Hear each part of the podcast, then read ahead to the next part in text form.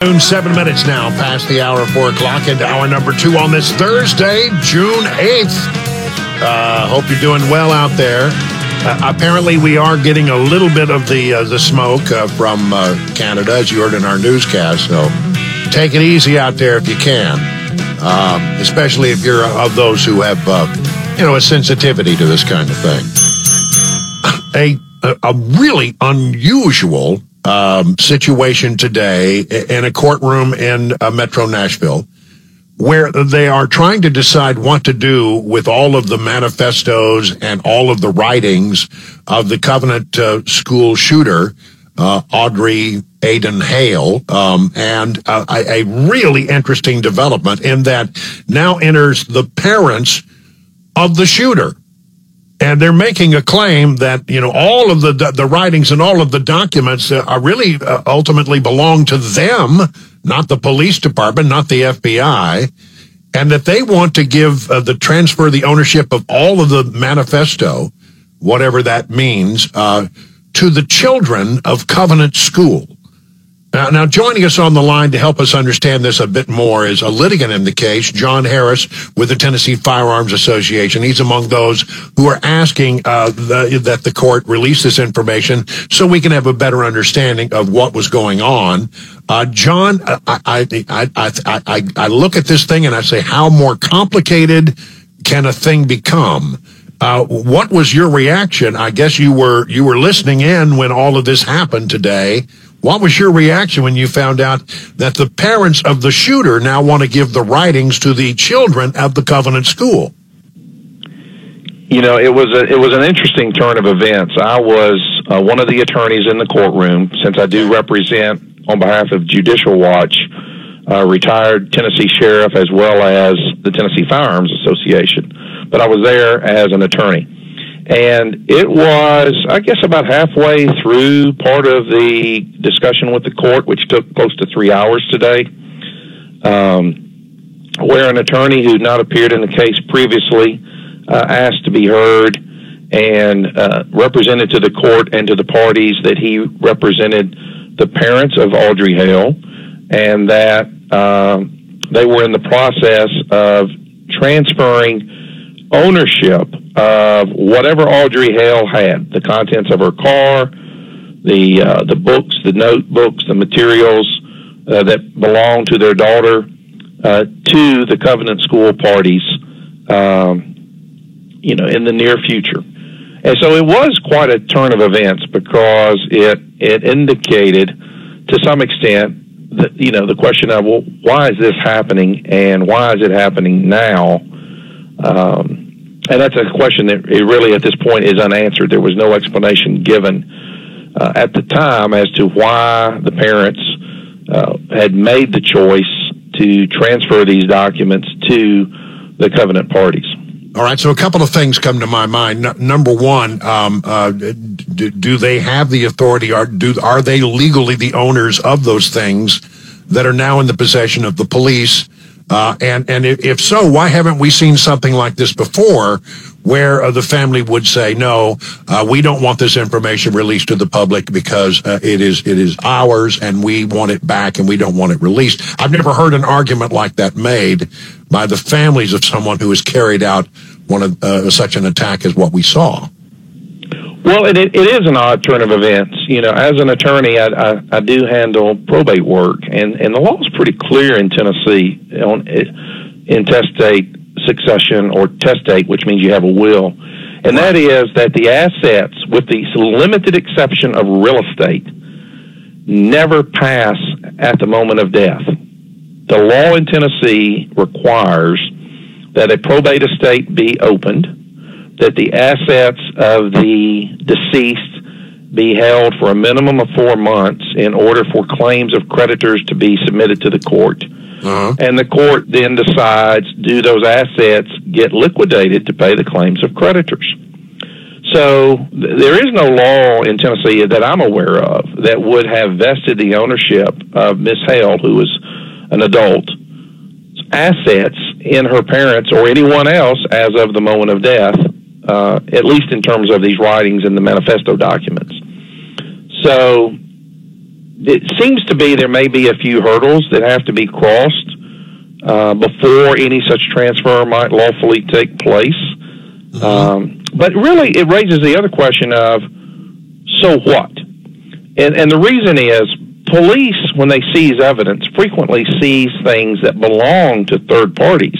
Right. But that's held as evidence, or they come into possession of documents that are have ownership or title in third parties. And there's not an exemption under the current Open Records Act that says if the thing that's being held as evidence or that was collected as evidence belongs to a third party, that it is protected from disclosure under the Open Records Act. I mean, if that were the case, then the only thing that the Open Records Act would ever allow access to would be documents that were created by the government entity itself. All right. So, a couple of things that I want to clear up. Uh, I'm seeing headlines that say uh, that uh, that the family of the shooter wanted to hand over the ownership of the manifesto, the writings, whatever they are, to the children. But am I hearing correctly? You're saying it's among the it's among that group of like the the church, the church school, and the the parents that are they're actually uh, talking about transferring this over to. The the statement made in court was it would be transferred to the to or for the benefit of the children, which I to or for the benefit of the children. So that brings my next question let's say that somehow that was done and somewhere down the, the pathway, uh, somebody comes to uh, that group of children and says, "We want to do a documentary. Uh, we want to uh, we want to do a made-for-TV movie, and we want to know what's in those in those uh, those documents. Uh, we're, we're, willing to pay you for them. There could be some remuneration for getting the. Would they then be, you know, would they be the receivers of the money?" Uh, that would come for something like this? Because you know you know somebody's going to want to write a book about this someday. Yeah, that's a great question, and we just don't know enough right now. For example, one possibility would be that the records would be, uh, uh for example, placed into a trust where the children, their parents, were the beneficiaries of the trust, but they really didn't have control over it. Uh, there's just too many. I mean, we we had an amazing announcement today of this new turn and twist in the case, all of which is geared towards trying to make sure the public never sees these records. Uh, but we don't really know beyond what was said in court what course that conveyance, that transfer might take. But you're you're absolutely right. I mean, these these documents could have immense value, just like potentially the Columbine shooting documents from right, a couple exactly. decades ago would have huge value to some movie makers. Yeah, uh, so I, I, guess the thing I keep coming back to is I've never seen a situation where there was so many people. So you got now you've got uh, the church, you've got uh, you've got the, the, the school, you've got parents, uh, and you've got the actual family of the person who carried out the attack, all working in concert to do what? Keep this information sealed up as best I can tell. That's the that's the idea uh, to keep it out of the public eye.